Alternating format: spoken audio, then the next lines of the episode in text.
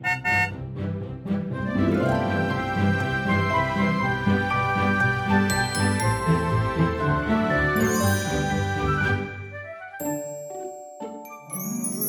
欢迎搭乘 JK 的身心灵游园车，Life is fantastic。我是 Jerome，我是 Kevin。Kevin，我们今天又来到要看电影的时候了。对对，然后这一次要选的这部电影啊，是我们两个都非常喜欢的，叫做 Arrival。嗯、台湾的翻译是叫做《异星入境》，那香港的翻译是叫做它叫《天下异将》，就是天煞异功。对，那这部片呢，它英文原名其实是 Arrival 的意思，就是来了，对，或者是抵达了。对，那在聊这个电影之前呢，我们要先就是聊一聊，我们就是 Apple Podcast 上面有一些朋友给我们留言。嗯，其实我后来发觉说，好像每一次只要我们聊的是关于电影的啊，嗯，大家的留言就是还蛮踊跃的。我觉得应该是把人类图跟电影院或者是身心灵的东西合在一起的这个概念，我觉得也是挺有趣吧，因为谈电影的应该不少，谈人类图的或者是身心灵的也不小，但是用这个角度去聊的话，还是有了，但是我觉得也是一个比较小。比较新鲜的做法，嗯哼，因为像上一次我们聊那个就是真爱每一天的时候啊，然后聊完那一集播出之后，就有朋友在我们的 Apple Podcast 上面留了一个我我觉得不错的回馈。那他当然他也是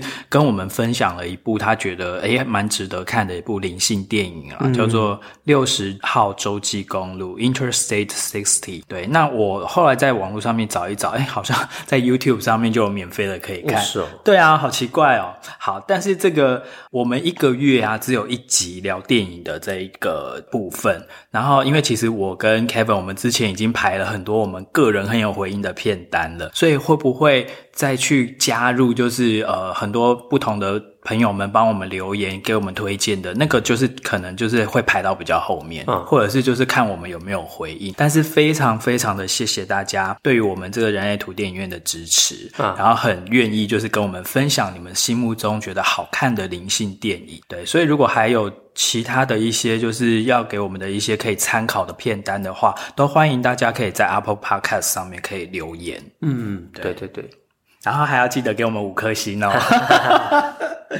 好，那我们今天回到这一部《Arrival》，为什么我们会选这一部？当然也是因为它其实是跟身心灵的这个主题是很相关联的。因为这部电影其实它是一个有点像是一个讲外星人的电影，嗯、但外星人的电影里面的身心灵部分是说，他们这一些外星人啊，其实他已经进化到可以用心电感应彼此沟通的程度，所以可以说在可能灵性的层次上面的话，也许它是比我们现阶段可能有更高的灵性。对啊，其实这个就是我一直很好奇的事情，因为其实。我们小时候看的那一些外星人的电影，不是那些 Independence Day，对。啊、呃，你们叫星际终结者，对，对我们其实都是简称叫 ID Four 哦，ID Four，对，它其实就是星际终结者。嗯、对，然后那部是真的是非常非常红，我记得那个时候还是我们在念书的时候，对，我念书的时候非常喜欢，然后我还把那个总统他说的那段话，我觉得。什么啊？我们会打到最后一天，然后我们会打到最后，我没有办法，呃，我们会打到最后生存的一刻什么的，就是非常厉害的一段话，很激励人心的那种话，超喜欢。哦，那你应该很爱看那种第二次世界大战的电影啊？嗯，因为像那个 Churchill 不是就最会讲这种激励人心的话？对对对对对对对。对然后好像什么异形的那一种电影。哦，对，异形是非常经典的外星人片，但是那种经典的电影，就是你多看了之后就会觉得好奇，为什么你说外星人这么厉害，他们可以开太空船，然后地球人不可以吗？嗯，但是为什么他们的志向好像很低的，他们就好像昆虫的一个样子，然后他们就是不停的去咬啊，不停去下，然后就是好像很低智能的，他们好像很高科技，但是他们志向好像很低的一种生物。嗯、所以我之前就是觉得很好奇，然后我觉得《Arrival》它最漂亮的地方就是它是谈外星人的，但是它谈的外星人就不是这种野兽型的外星人。它比较是一种真的是高智能的一些外星人，对，这也是我们之所以会选这部片的原因啦。那在聊这部片的剧情大纲之前啊，我们先来分享一下我们彼此为什么会喜欢这部片。嗯，像比如说你刚才讲的说，因为其实一般的这种外星人入侵地球的电影啊，通常就是会把外星人当作是那种坏人嘛，对对对，对，或者是他们就是要无限就用暴力的手段想要来统治或者是来殖民地球。但是这一部片它其实是用一个比较温暖的方式，嗯，然后其实像这种把外星人想的比较温暖的，其实比较少。对，我印象中只有很我很小很小的时候有一部电影很也是很有名的，叫做 E.T. 哦，对，那部它就是把那个外星人变成一个很可爱嘛。嗯，然后其实他就是一个，因为那个也是那个史蒂芬史匹柏，就是早期非常非常 popular 的一个电影。那他也是用一个比较这种温暖的角度。那这个 Arrival，我觉得它除了温暖以外，我觉得它还蛮疗愈的。嗯，它疗愈就是说，像比如说我自己很喜欢这部电影的原因啊，是它的整个视觉的展现。还有它的音乐的那个配乐，哦，对对对，很好听。然后视觉的展现的话，就是因为他们的那个文字啊，就是很像水墨画这样子。哦，对对对，就泼一个墨，然后它就会变成一个有点像是一个环形的一个语言文字。你说起来，我觉得它那个黑白跟光暗的那种对比，我觉得也真的是挺漂亮。他做的非常 simplistic，嗯，就是很简单的一个做法。对，但是它很漂亮、很美、很简单。对，而且他们那些外星人，因为他们其实都已经不太讲话。了嘛？哦，他们就是发出频率而已。就是说，他们的存在，我刚才为什么会讲说是疗愈？就是说，因为他们呃来地球，就是他们这一次为什么会 arrival 要来地球？其实他是要来提供给人类一些资讯，嗯，嗯，然后那些资讯其实到最后是等于说也可以救他们外星人自己的啊，哦，对。然后这个就是要讲到整个故事的大纲了啦，嗯，对。这故事我先大概的。介绍一下，就是有一个男主角，一个女主角嘛，对不对？嗯。然后 那个女主角就是那个 Amy Adams。那男主角的话，这个这个男主角其实我觉得他有点我不太懂，他为什么会接这部片呢？哦，他是很有名的，他叫做 Jeremy Renner。那其实这个 Jeremy，他其实如果大家有在看 Marvel 的话，他就是里面的那个鹰眼哦。所以其实他比较有名的作品，其实都是在演一些比较动作片的。对，然后他这次来演这个里面的物理学家，我觉得真的有一点就是一个花瓶一样的角色，就是好像这个角色谁来演好像都可以耶，因为主要的戏份都是在那个 Amy Adams，就是艾美亚当斯的身上。嗯、对对，然后主要都是看他在那边表演这样。对，因为其实看起来那个男生好像他有他找另外一个演员，其实也好像没差。都没差。对啊，所以我就不太懂。对，但是。嗯，就说其实他就比较没有什么可以展现他演技的地方，然后在里面都是很配角，嗯、就是这个女主角她就是做什么，然后她可能就在旁边就是帮忙这样子。你要问她一些问题，你现在在想什么？对对对，你在干什么？就 是一个很工具化的一个角色。对，好，我先讲一下这部片的剧情大纲，就是这个女主角。叫做路易斯路易斯然后这个男主角就我刚才讲的这个 Marvel 里面的这个鹰眼，他是在里面是叫做伊恩。那他们两个的相遇呢，其实是为了就是呃某一年，就是全世界啊来了十二艘外星人的飞船，嗯，然后其中在美国境内的这一艘呢是在美国的蒙大拿州，所以美国的军方他们就想说，我们要到他那个。太空船所就是漂浮的那个地方去做一个据点，然后我们要开始去研究怎么跟他们沟通嘛。那这个女主角路易斯呢，她其实就是一个语言学博士、嗯、语言学家。然后这个伊恩，这个男主角，他其实是一个物理学家。嗯，然后他们两个就要负责去，有点像是加入这个研究团队这样子，去想办法要去跟这个外星生物做沟通，去搞清楚说你们到底是要来干嘛。嗯，是要来攻打，要来入侵我们地球呢，还是你们到底你们的目的为何？这样子，因为语言并不通嘛，对，所以才需要这个路易斯。好，所以他们两个就相遇了，对不对？然后时间轴就开始推展喽。然后他们两个相遇之后，然后他们达成了这个任务，后来外星人也走了之后，诶，那他们两个就。坠入爱河，嗯，好，因为有革命情感了嘛，所以他们两个就在一起了。然后在一起之后，他们后来又生了一个女儿。然后后来这个女儿呢，就得了这种先天性的这种罕见疾病，之后就反正就死了，就对了。嗯，然后中间他们两个又经历了就是离婚和分开，对。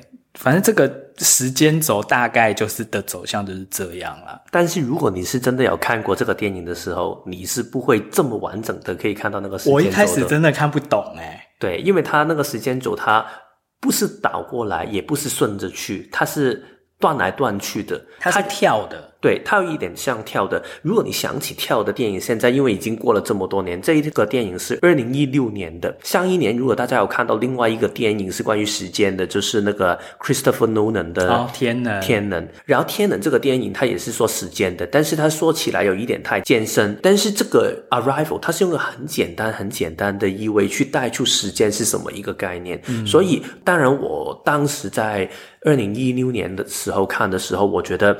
有一点似懂非懂的感觉，但是现在刚好这个智慧，我们重看一次这个电影的时候，我觉得里面的那种他想带出的深度，我觉得就更可以掌握起来了。所以这一次跟大家分享的时候，也是一个挺，对我来说也是一个挺新鲜的学习。对，其实这一部片啊，像它跟那个诺兰的那个《天能》啊，真的就是很像，因为他们其实都是在探讨时间这个主题。嗯、对，那时间其实就是我们今天也是这个节目里面很重要我们要探讨的一个部分。对，对对。那除了时间这个主题以外，我们也会去谈论到，譬如说命运这件事情。嗯、好，因为这个。电影啊，《Arrival》它其实是根据一个小说，一个短篇小说来改编的。哦、那这个原著小说呢，其实是叫做《你一生的预言》嗯，Story of Your Life。它是一个华裔的一个美国作家，嗯、一个科，他专门写这种科幻的小说，叫做江峰南。所以你看，他电影是叫做《Arrival》，对不对？但其实小说是叫做《你一生的预言》，所以你就可以看出，嗯、其实他这这个小说。它的文学性其实它是比较有点怎么说，就是它关怀的是人。人性跟人的存在，嗯、你一生的预言。然后，如果你已经知道了你一生即将会发生什么事的话，那你要用什么样的态度，用什么样的心态去走完你的人生？对。然后，这个就是我们今天主要会聊的几个面向跟主题啦。嗯，对。首先，我们先回到就是时间的这个部分啊。好这也就是为什么我一开始在，因为我也是进电影院看这部电影。对对对。然后当时我其实一开始我也是看不懂，因为他。一开始就是。这个片的大概前十分钟吧，他就是用一个很快节奏的方式去交代说，这个女主角，你就会以为说，哦，这个女主角她是已经已婚了，而且她有女儿，然后她就会一路的看着这个女儿长大嘛，嗯、接连就看到说，哎，女儿怎么常常进出医院，嗯，然后去做一些身体检查什么的，然后到最后女儿就死了，对对对，然后他是用一个很快的方式把这个人的一生，就是这个小孩子的一生这样子演完，然后演完了之后，他才接说，哦。现在全世界遭到有点像是十二艘飞船的攻击，然后人类开始觉得说，哎，这些外星生物是什么？嗯，所以以电影的叙事，你会以为是他已经经历完了他的女儿的死亡之后，然后他才遇到这个外星人的事件。嗯，然后到了一科，他跟那个男主角的时候聊天的时候，嗯、然后我记得那个伊恩他就是问他，所以你现在已经结婚了没？对。然后他说，哦，我还没有结婚，我单身啊。然后这是我觉得大家应该第一次看电影的时候，就是觉得很好奇，对啊，啊。然后你这个小孩是谁？对，嗯，就会想说，诶啊，不是你不是就已经是一个妈妈了吗？嗯、你怎么后来又说你单身？所以他这部片子其实。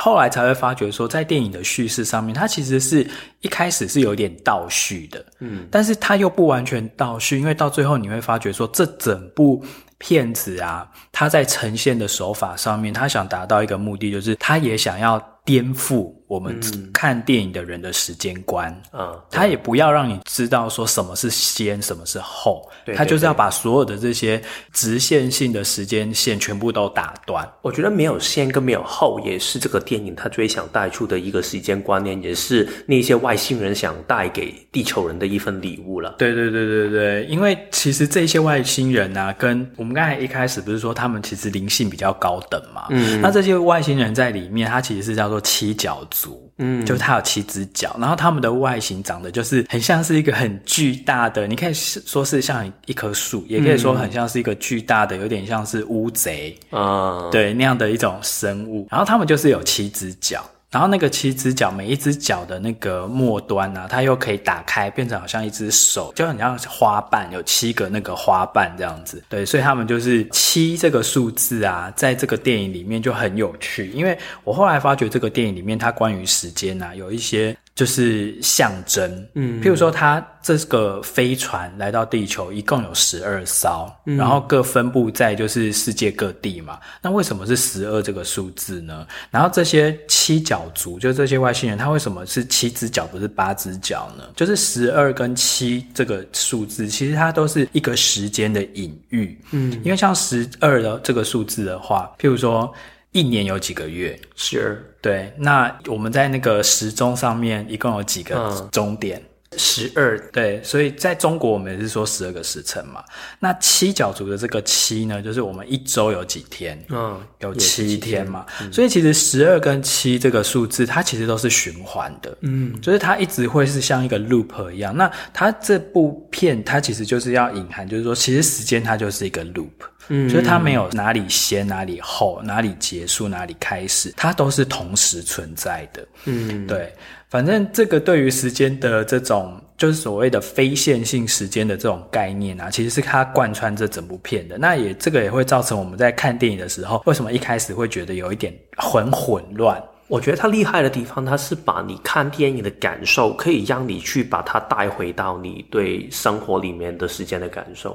因为你看电影的时候，就是你先看到一个东西，所以你后面看到一个东西，你就是觉得先发生的事情一定是线嘛，就是线性思考嘛。对啊，就传统的电影的叙事一定是这样的。因为人也是这样思考。嗯，如果你经历过一个事情的话，你你今天经历过一个事情的时候，然后你明天发生这个事情的时候，你就觉得之前这个事情是线的，或者是你头脑想到一些东西。所以我们不是常常会有一种的现象，我们叫 deja vu 嘛？对，或者是预知梦。对，预知。梦或者是似曾相识，然后说我看到这个，我觉得哎，我讲不出来，但我好像曾经遇到过他。对对对对对。对其实这个就是那个电影想带出的一个效果，因为其实他在表达的，我觉得是一个很有智慧的概念。他就是说，其实你很多时候我们头脑想的东西不一定是我们过去的记忆，其实也可以突然想到一些未来的事情。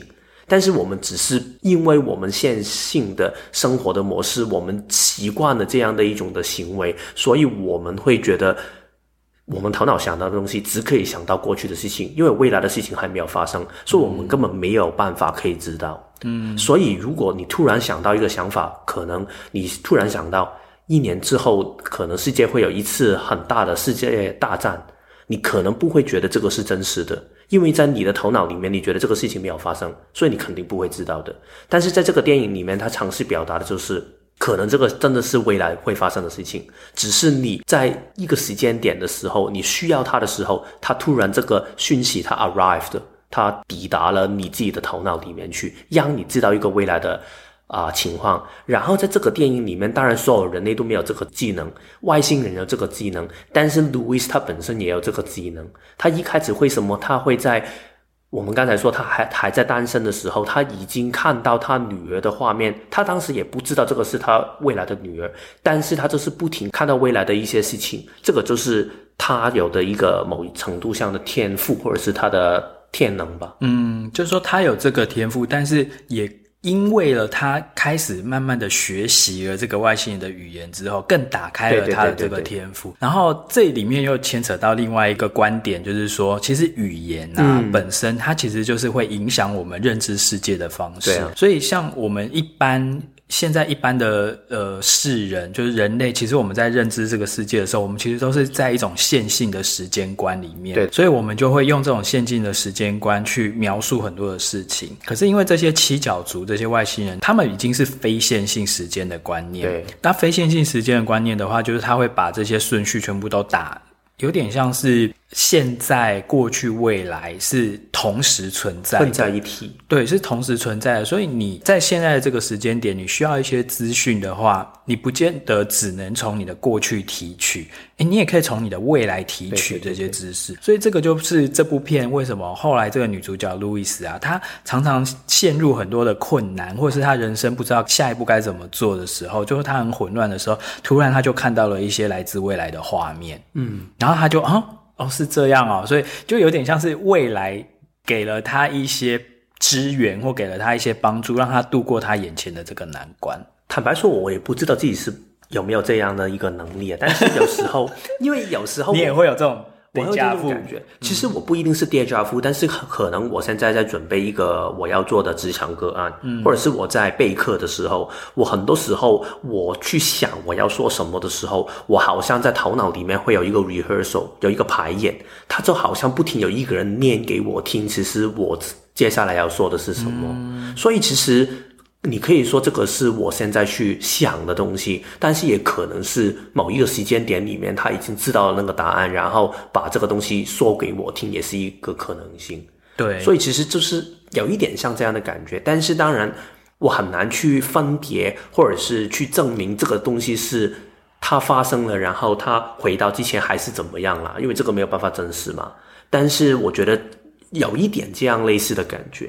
我觉得这个，因为其实蛮多的电影后来其实它像譬如说一样，那个诺兰的那个 Interstellar，嗯，呃，叫做星际效应嘛。那个星际效应它其实到后来也是啊，就是未来的你去拯救了现在的你，嗯，对，所以这个都是，所以也许你接接到的那一些讯息都是未来的你给你的一些对啊这一些资讯。但是我觉得它这个电影它最带出让我觉得最厉害的地方是，它没有把那个。可以，你有能力可以承受世界的那个放得太大，嗯，因为我觉得它重点是，其实它表达出来，你根本没有办法可以预知到未来，它是在你需要的时候，资源才会来找你，嗯，所以如果你看那个女主角，她不是凭自己想要知道什么，她就可以知道未来的什么，她没有办法可以，好像你去一个图书馆，然后把东西你要那一本书，然后把它拉出来，她比较是，她现在有一个答案的时候，她需要一个答案的时候。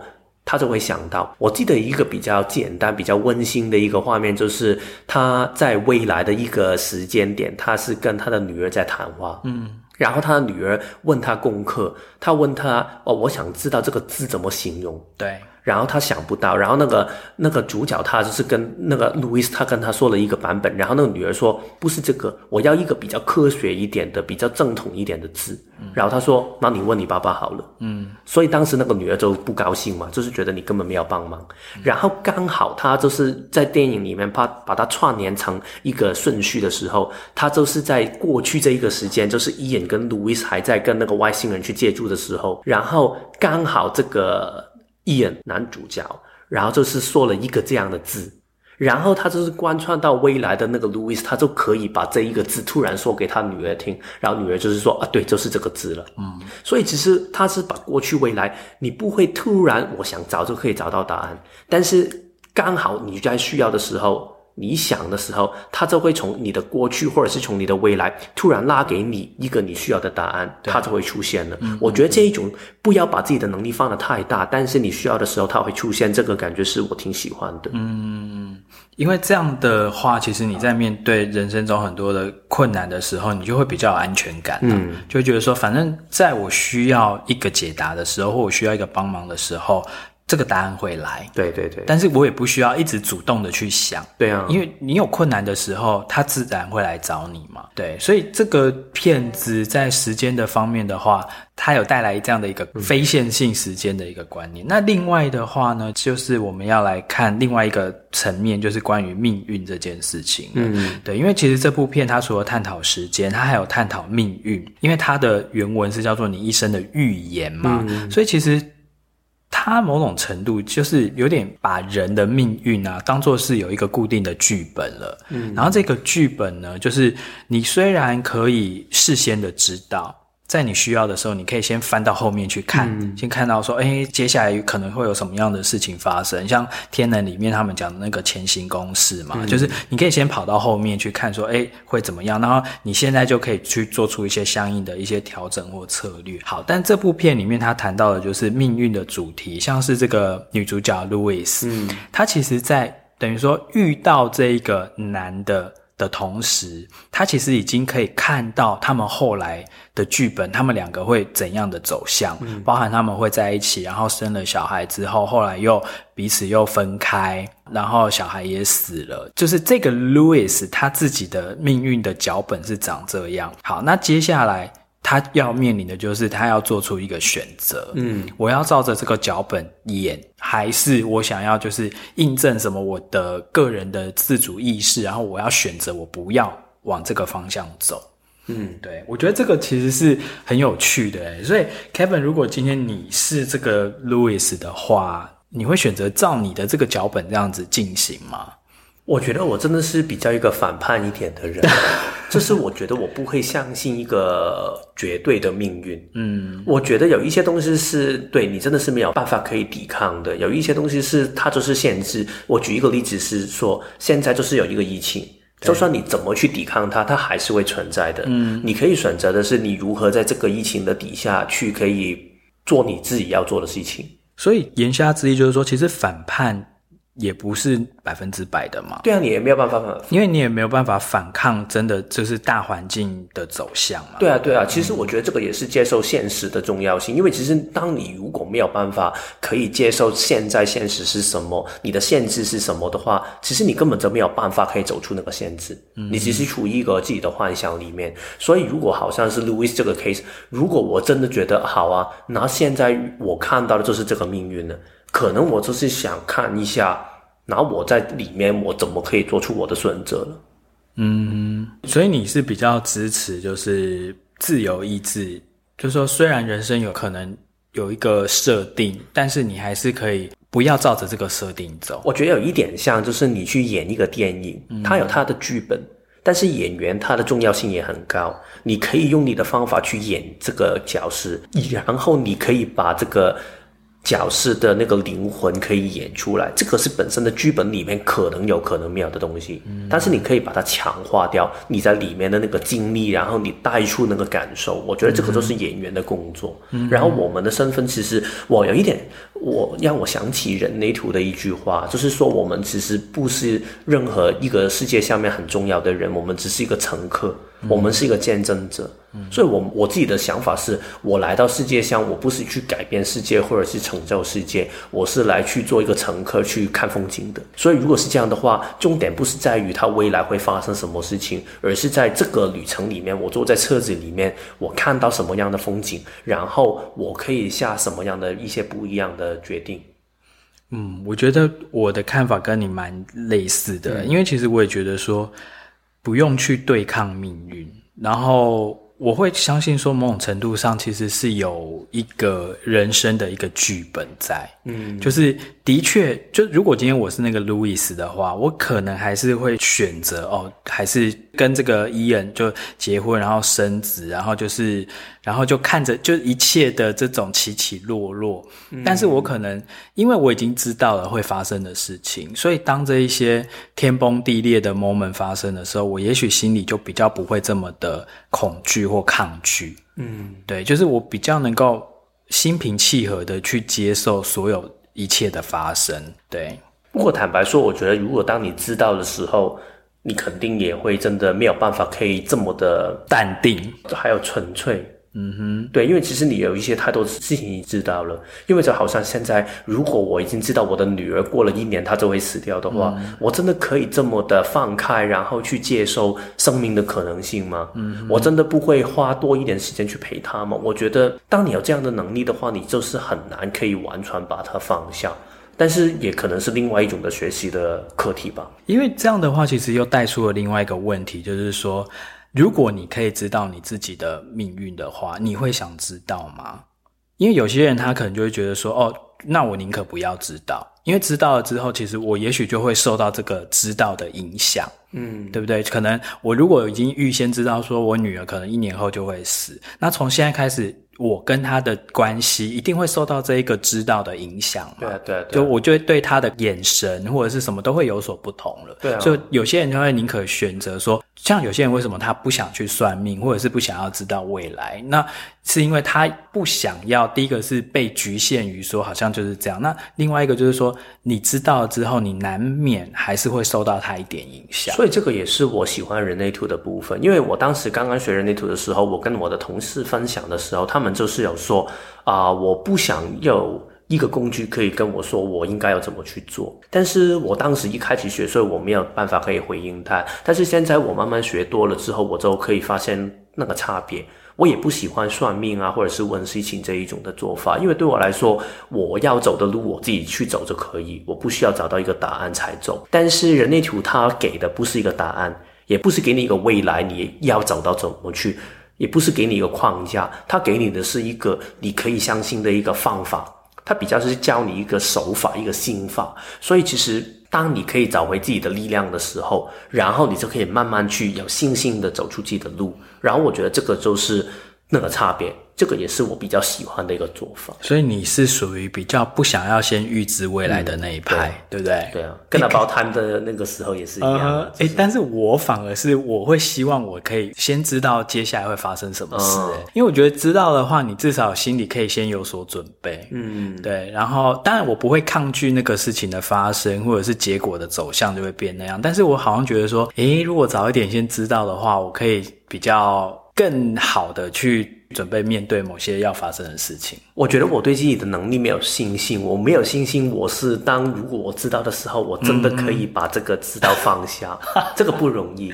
对，好，所以每个人还是不一样。像我的话，我会比较倾向我想要先知道一下。就是未来好，比如说我们来录这个 podcast 的时候，我会预先想要知道一下，哎，那我们的大纲到底是什么，而不是只是好像就是随意的漫谈或漫聊这样子。我觉得可能你刚才说的这个分别，如果真的要找一个分别的话，可能也是你你六二跟二四的差别吧。嗯，因为我觉得六二就是比较喜欢看到一个完整、啊、一个全貌，对，这是 helicopter view，对对对对，从宏观里面，就是一个空拍的视角，对，空拍机的视角。但是二四他就是比较喜欢这。好像冲进去里面体验的一个人，嗯，就是先进去了鬼屋之后，看遇到什么好，再好对啊，再因为二是就是一种神风敢死队，冲进去不管一切的 做法。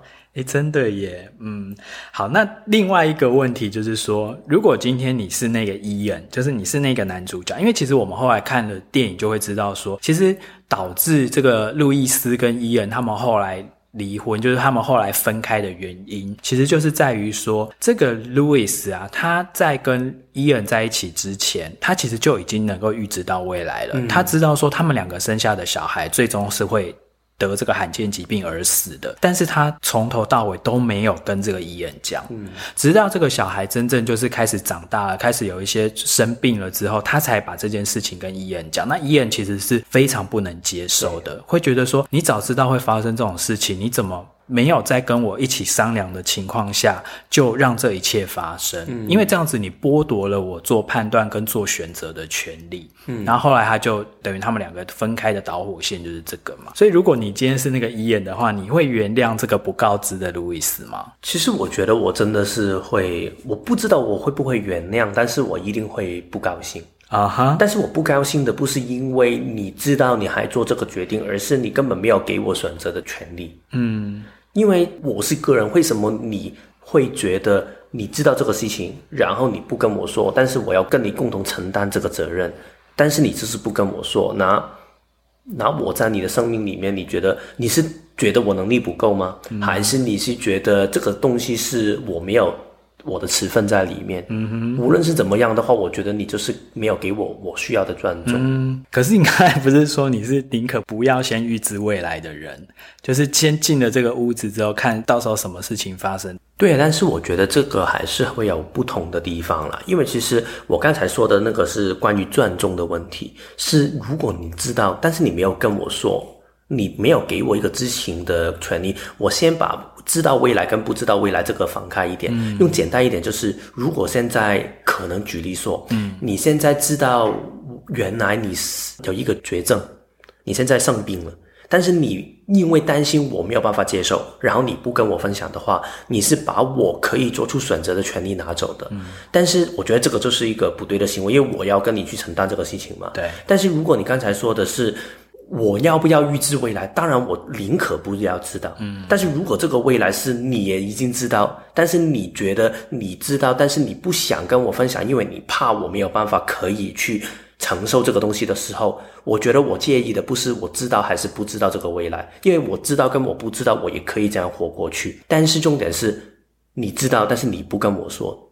我觉得这是一个尊重的问题。嗯，没错，因为这个信任的问题。对，因为这就感觉好像你就是好像有什么事情隐瞒，对，对，对，对，而且还而且是一个这么大的事情，而且这不是说只是你自己的事哦，啊、这个是我们两个一起的事情的情况之下，你还有所这么大的隐瞒，的确是。所以如果你是伊恩的话，你。不一定会原谅，但是你一定会很生气。对，你呢？我应该也是诶，因为我会觉得说两个人在一起，其实这种只要是关于我们之间的事情，都是要开诚布公的讲的。嗯，然后两个可以有各自的判断，然后到最后当然还是要协商出一个一致的共识啊。对，可是再怎么样，就是要进入到这个彼此开诚布公，然后把这些所有的资讯都透明化，然后这样子我们彼此才可以做出一个比较好的判断嘛。嗯，对。但是这一个就是关于这个伊恩跟路易斯啊，在片的最后面的时候，其实是有一个很甜蜜的对话哦。但那个时候都还没有，就是说伊恩都还不知道说未来他们会什么生小孩啊。它是那个电影的结尾，但是不是故事的结尾。对对对，电影的结尾只是说哦，他们这个外星人走。走了，然后这一对男女他们就陷入了恋爱，嗯，好，然后就会就停在这个地方。对，这段对话就是那个呃外星人走了之后，然后那个女主角路易斯就问这个男主角说：“如果你能够预知你的人生，你会想要跟动任何事情吗？嗯，你会想要改变任何事情吗？”然后这个伊人就回答说：“嗯，也许我会更时常表达我的感受。”就是说，他没有要去跟动任何事情，但是他会对于发生的事情，他可能会更愿意去表达他自己的感觉、他的感受。然后他就要开始讲这些很浪漫的话了。这个伊人他就讲说，从我自己有记忆以来啊，我就是一直都是在仰望着这些星空，因为有些人就是很喜欢看这些星星嘛，尤其他又是一个天文物理学家。然后说，我就一直这样仰望着星空，而到最后最令我惊喜的。不是我遇到了外星人，而是与你相遇，而是遇到了你。对，这这这个其实是为什么我要特别讲这一段对话，是因为这个其实它是有点回扣到这个电影叫做《Arrival》。嗯，所以最后其实我是要回到这个《Arrival》这个片名上面来，就是分享一下我自己的感觉，就是《Arrival》，因为它的直译其实就是来了。嗯，某某某事情发生了来了，那其实我们的人生也是一样，就是因为人生它一直不断的往前进，然后未来一直不断的来，一直不断的来，然后该来的就是会来，该发生的就是会 arrival，嗯，它就是会到来，就是会发生。然后任何的事情一发生的时候，你一定会有很多的恐惧嘛，很多的不安，然后会一直去问说 What's the purpose？这件事情发生的原因跟目的到底是什么？就好像这些太空船，他们一开始来的时候，所有权人。人类各国政府，他们第一个问的问题就是说：你们要来干嘛？对对对对，所以，我们人生中遇到的很多的这些事情，不管是我们想要的或不想要的，它就是来了，那它就是发生了。嗯、然后，你第一个直觉就会问说：为什么会发生这样的事？嗯、为什么是我？好，那这部片它给出的一个答案就是说，因为后来那些。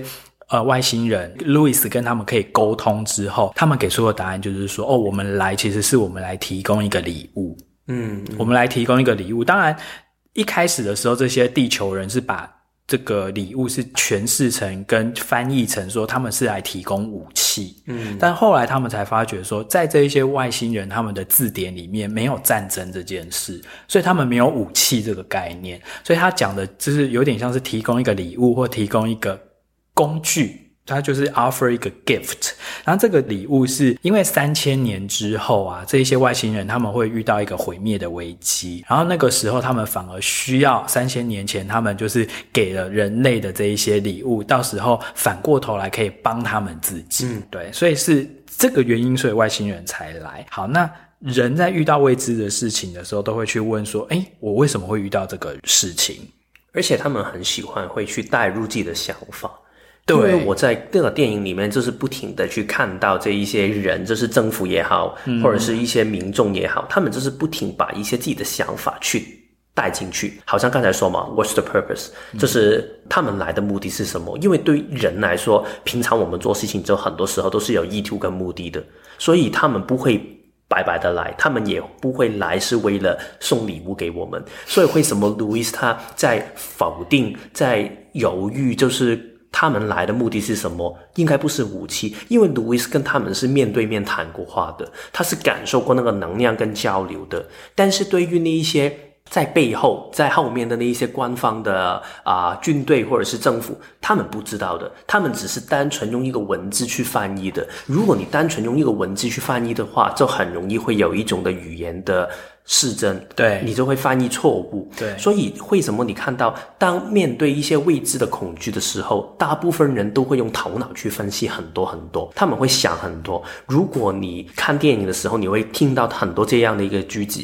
他们说，如果对方意图是好的话，为什么你会派十二艘飞船？嗯，为什么不派一艘？对。但是你看这一个句子本身就有它矛盾的地方啊！嗯、你怎么可以说派十二艘的不是一定是好事情？为什么你会觉得派十二艘就是不好，一艘才是好？这个就是头脑的分析。我们人类图里面常常说嘛，头脑的想法就是一个二元性的想法。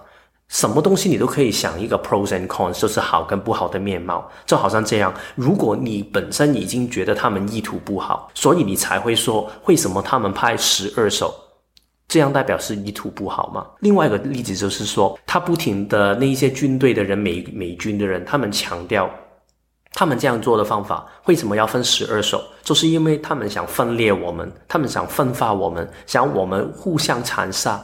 然后他们还说，英国跟德国的一些殖民者过去就是这样子，他们拿的都是一些过去的记忆，或者是一些历史的例子，或者是他们本身在面对的十二个国家本身就是在互相残杀的一些面貌。他们是把他自己头脑里面想的东西，他们担心的东西套在一个未知的恐惧下面。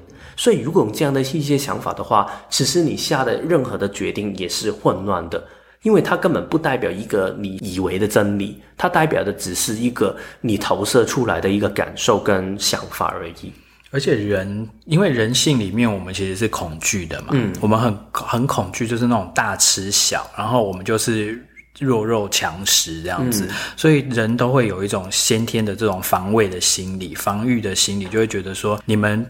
呃，这些高等生物，好，你看你们的船又大，然后又厉害，这样子，然后就可以漂浮在空中，都可以做到我们做不到的事情。那你们的能力在我们之上，那你就会来吃掉我们。哦，对啊。所以这些的政府，其实他们对这些呃外星人，其实是心里是有一个防备心的。嗯。然后更别说各国政府之间又在那边各自为政，就是他们的资讯又不互相分享。嗯。所以这些外星人其实一方面他来传递这个礼物，就是第一个就是。就是打破这个线性的时间观，他们另外一个礼物其实就是要教人类，就是要团结。嗯，就是他们为什么要分十二艘飞船，而且他们给人类的所有的讯息啊，是要这十二艘飞船把他们所有的资讯加在一起的时候，才是一个最完整的资讯。因为每一艘飞船它只负责十二分之一的资讯量，嗯，对，所以他们每一个资讯都不一样哦。那你要全部把它们加起来之后，才是等于说你才下载了所有的这些资讯，这些。些 data 对，所以